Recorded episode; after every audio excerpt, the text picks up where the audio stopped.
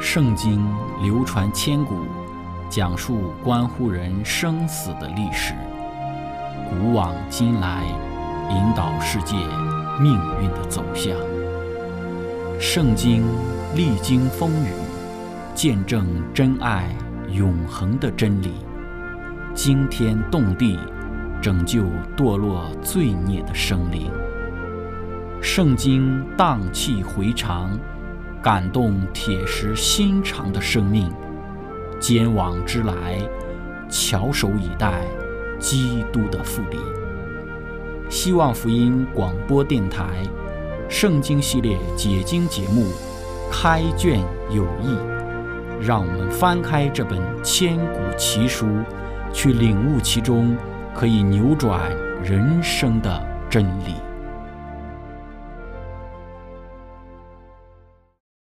亲爱的听众朋友，平安！欢迎您收听《圣经解经》节目《开卷有益》。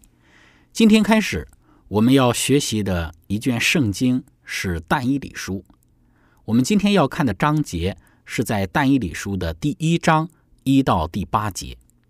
经上记着说，犹大王约雅敬在位第三年，巴比伦王尼布甲尼撒来到耶路撒冷，将城围困。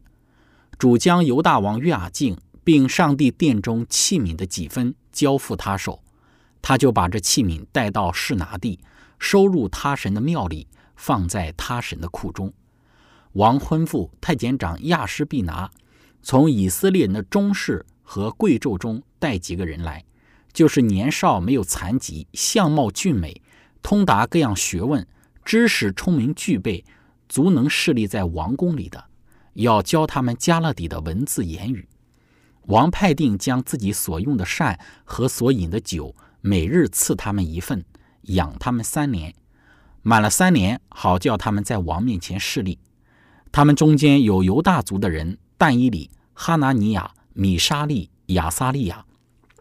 太监长给他们起名，称但伊里为伯提沙沙，称哈拿尼亚为沙德利，称米沙利为米沙，称亚撒利亚为亚伯尼哥。亲爱的朋友，今天我们要一起学习的主题是认识但以理书。开始我们今天的分享之前，我们一起来聆听一首诗歌《唯有你》。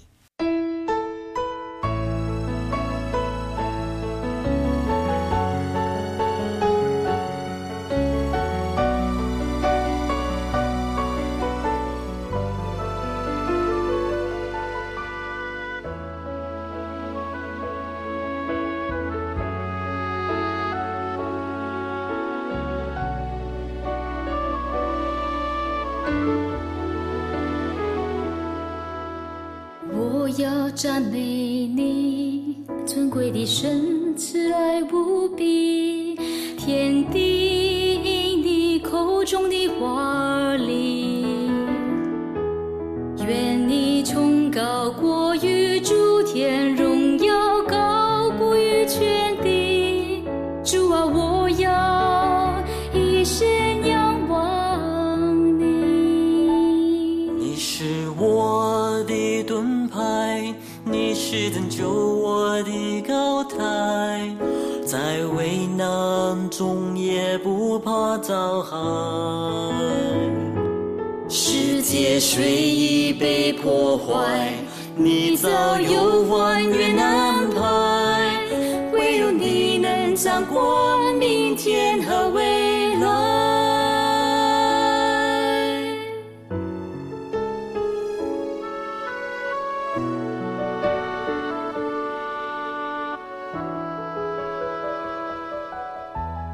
我要赞美你，尊贵的神，慈爱无比，天地因你口中的话崇高过于诸天，荣耀高过于全地。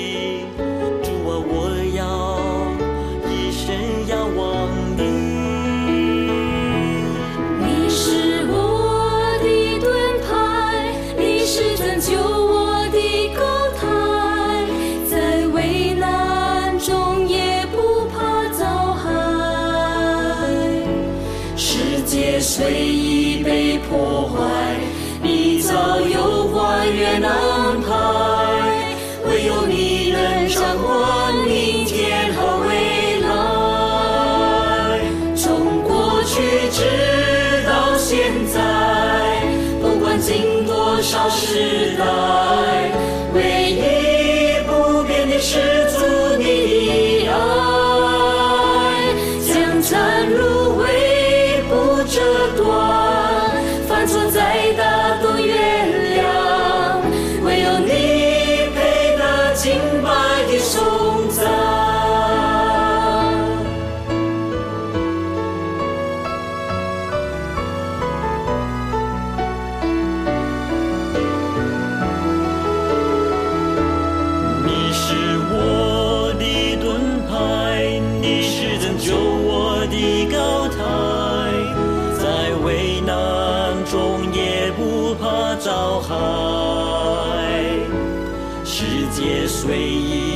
破坏，你早有还原安排，唯有你能掌管明天和未来。从过去直到现在，不管今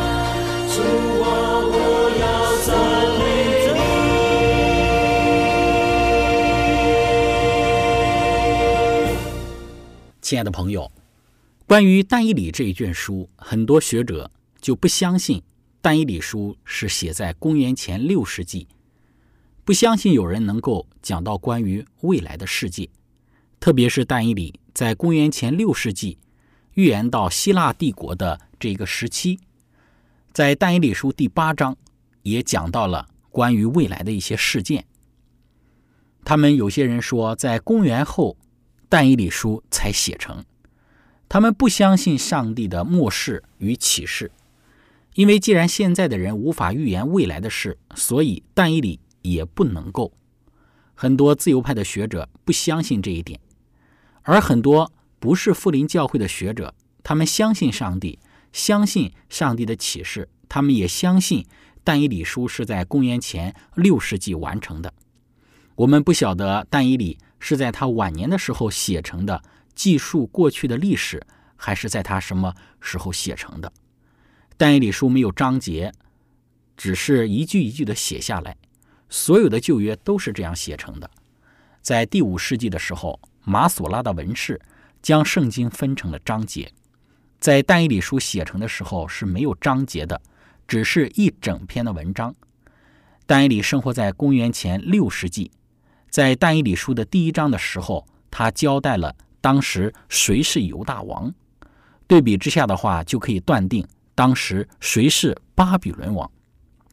这是但以理书当中本身讲到的一个时间点，公元前六世纪末的时间写成的。以但以理书中所记载的乐器的名称来判断但以理书的成书日期，大约也是在公元前六世纪。很多学者不认同，因为他们争辩但以理书是在公元后二世纪所写成的，有一些的证据来说明它是二世纪写成的，因为是在第三章当中有一些的文字乐器的名称是在公元二世纪的名字，并且是希腊文的名字。其实希腊文字在亚历山大之前就已经有这一个希腊文学或者是文字存在了。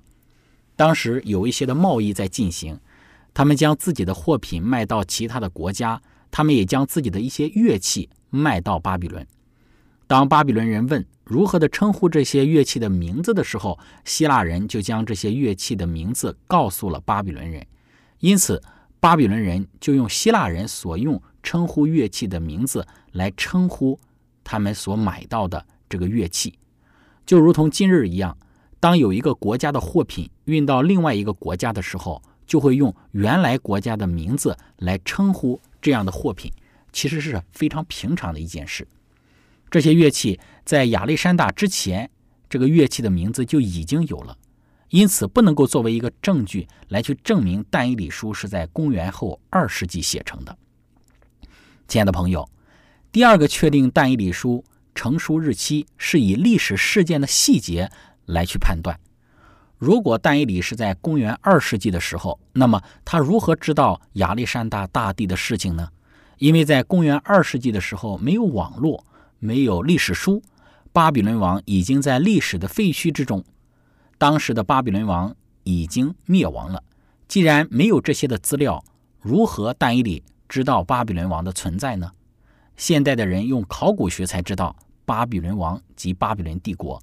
包括整个城市的大小大概有八百公顷，有六个城墙所保护的巴比伦城。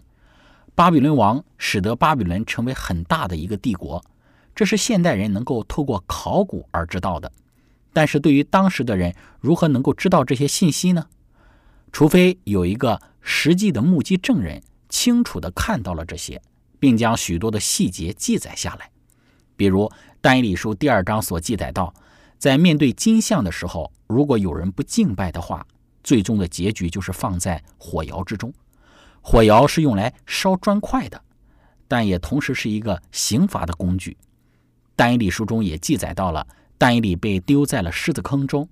今天我们知道，波斯人不会用火来去焚烧犯人，因为波斯人认为火是神圣的。如果但以理是在公元后二世纪的人，他如何能够知道这些细节呢？因此，这一切都告诉我们，但以理是生活在公元前六世纪。那么，在确定了但以理书的成书日期之后，我们可以罗列出但以理书的章节和时间的顺序。公元前的六百零五年是但以理书的第一章。我们今天所读的圣经的章节很清楚的，圣经章节讲到了是哪一个王，哪一年发生了什么事。公元前六百零三年是但以理书的第二章，具体的看整个事件的细节，可以能够判断，然后得出一个结论。公元前的五百九十四年是但以理书的第三章，公元前五百七十一年是但以理书第四章，公元前五百五十三年是但以理书第七章。有明确的说到，公元前五百五十年是但以理书的第八章。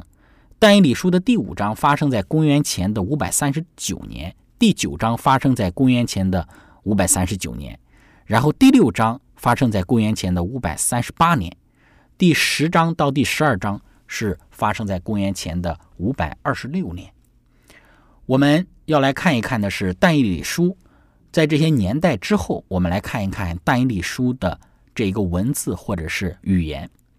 在但以理书当中用到了两种的文字，亚兰文和希伯来文。希伯来文与亚兰文有许多字是相同的，字母是相同的，但是在文法上是不同的。通常讲希伯来文的人能够理解亚兰文。亚兰文，但以理书的二章第四节的下半节到七章的二十八节都是亚兰文写成的，其他的部分就是用希伯来文写成的。如果我们去看原文的话，几乎看不出有什么差别，因为都是同样的字母。但以理书，我们再来看一看他写作的目的。但以理书写作的目的有四个。我们说每一本书写出来都有目的，作者不会没有任何缘故的来去写这一本书。在写作的时候，也一定有一个这一个读者实际的一个读者，也就是说这本书是为谁写的。例如，我们看阿摩斯先知，他写书的时候，他就看到了社会的不公义，因此书中写到的内容都是关于社会的公义。但以理书影响了很多的人。虽然但以理书它是不同的，但以理书写作的时候，他想到的对象应该是当时被掳的上帝的子民，也就是犹太人。所以，上帝给先知但以理意象的时候，但以理想到的是，就是上帝这些被掳的子民，给他们的原因是让他们来去读但以理书，然后得着安慰。与但以理书对应的一卷书是以西结书。但以理是在巴比伦与马代波斯的王宫之中服侍，但以理的行动是被限定的。但以理不是想出皇宫就能够出来的，就如今天我们想要见一个重要的人物，你需要预约，看是否他愿意见你。再比如一个王也是这样，因此大部分的事件但以理都是在王宫里，但是但以理书当中却是能够在王宫外面去阅读的。以西结有提到但以理，因此我们说他们其实是彼此认识的。不止以西结在读但以理书，在上帝给但以理意象的时候，也有许多流亡的子民可以从但以理书当中得到许多的益处。在那个时候，他们阅读但以理书是这样子的一个目的。但以理书中也提到了现今以及现在的生活，即便我们与但以理书相隔的年代久远，但是每一个时代。都能够应用圣经中的每一卷书。但以理在写书的时候，但以理或许不晓得，今天我们会在这里研究他所写成的但以理书。但以理不认识今天的我们，即便我们在读他的书，他主要的对象就是那些当时流亡的上帝的子民。在但以理书中的第七章有四个兽，代表的是四个帝国。第八章是在三年之后的事情。但没有讲到巴比伦帝国的事，什么原因呢？因为巴比伦在此时还有十二年才会灭亡。但以理在这里没有提到巴比伦，是因为上帝的子民。我们之后的学习会讲到。但以理书有四个意象，回应流亡的子民他们的四个问题。当被掳的人到了巴比伦的时候，他们思考未来。第一个问题就是犹大王国了吗？第二个问题就是，上帝对大卫王的应许是永远有王做大卫的宝座，如今还有没有犹大王？那么第三个问题就是，圣殿被毁了，那么这个应许该如何的实现？那么但以理书呢，就一一回应了这一系列的问题。首先，第一个问题就是犹大王国了吗？我们的国家该怎么办？因为没有国家就没有身份。那么，在第一个意象之后，就回应了这一个关于犹大王国了吗的问题。第二章的结束是一个石头打碎了大象，上帝建立了一个新的国度。巴比伦是第一个国度，之后还有三个。但是上帝在幕后的时候要建立一个国度，即便今生看不到这一个上帝国度的建立，但是起码犹大的王国不是一个结束。第二个问题就是，这是犹大王的结束吗？上帝应许大卫，从他开始直到永恒，都有王坐在大卫的宝座上。犹大的最后一个王被掳到巴比伦，他的孩子也被杀了。从此之后，就没有人坐在大卫的宝座上。因此，这对于当时被掳的子民是一个很大的问题。但是在但以理书第七章就回应了这个问题。这一章的结束讲到了有审判者坐在宝座上。福音书的作者一开始就提醒。读者，耶稣他是大卫的根，耶稣是大卫的后裔，很多时候就被称为是大卫的儿子。耶稣他是王，他要坐在大卫的宝座上。第三个问题就是圣所或者是圣殿结束了吗？耶路撒冷是犹太人他们政治的中心，圣所是他们宗教的中心。上帝应许所罗门，上帝说他会一直都会住在。所罗门所建造的这个圣殿里，但是此时呢，圣殿被毁了，也就是上帝居所没有了，上帝的家不存在了。那么，因此在第三个意象当中，在但以理书的第八章就回应了这一个圣殿就此结束了嘛？圣所复原的语言，对于但以理与贝鲁的子民是足够的。但以理理解的第八章的圣所，指的是耶路撒冷的圣所。但是他不完整的理解这个圣所的意思。等了十年之后，第九章讲到了上帝圣所的真正意义。第四个问题就是：上帝的子民结束了吗？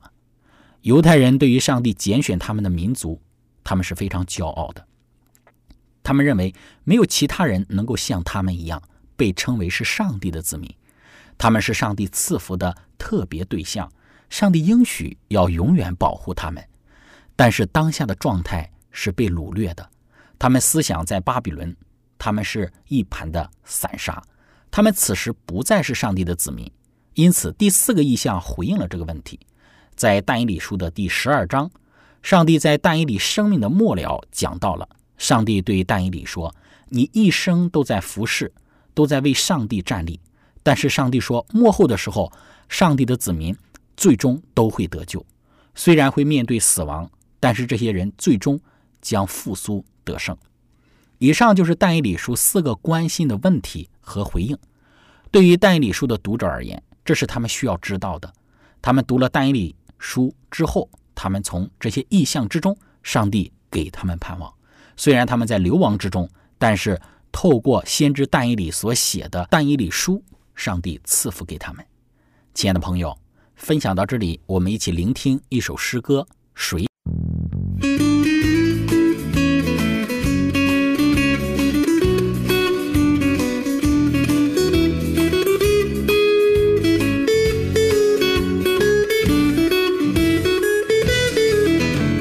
是谁能引导北斗和朝夕？是谁光大地银河系？云彩当海，又是谁注意山林的壮丽？出自谁手笔？是谁立下了大地的根基？是谁叫日光普照地的四季？谁创造生命，又赋予气息？宇宙的奥秘，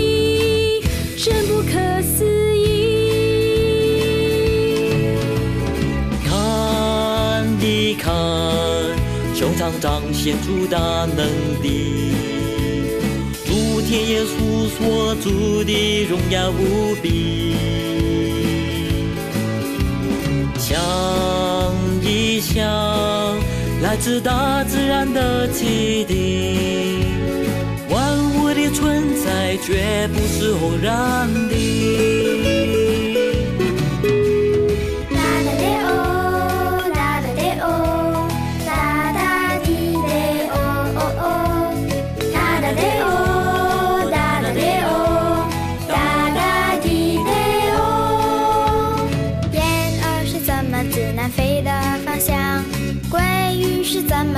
出生的地方？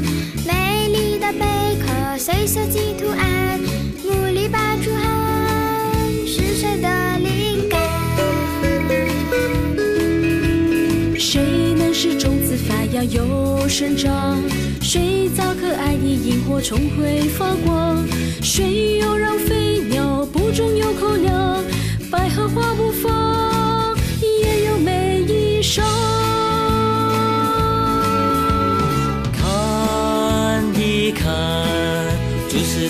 自然的巧匠，何不把惊叹化为感恩献上？想一想，其实人不为孤单绝望，竹藤心麻雀也必不把你遗忘。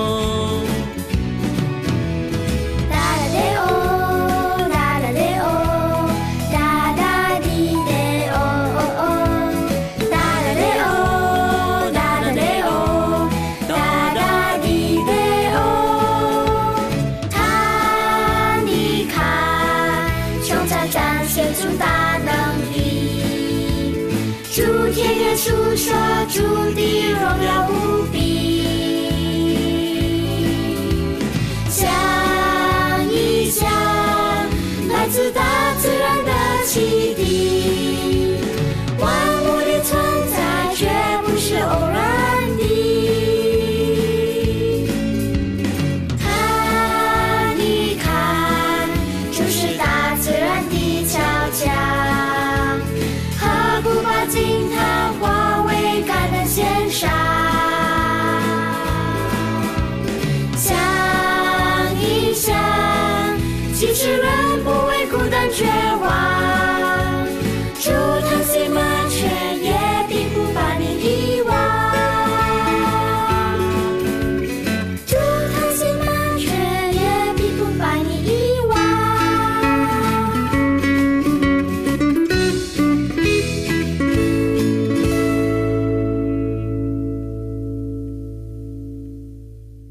亲爱的朋友，以上我们讲到了但以理书的成书日期，以及每一章的内容大约发生在什么时代，还有就是但以理书所使用的这个文字和语言，以及但以理为什么要写但以理书这一卷书，使我们对于但以理这一卷书有了一个基本的认识。而在我们今天所读的经文之中，我们看到但以理书的作者但以理。他在被掳到巴比伦的王宫之时，他与他的三个朋友对于上帝所有的忠诚。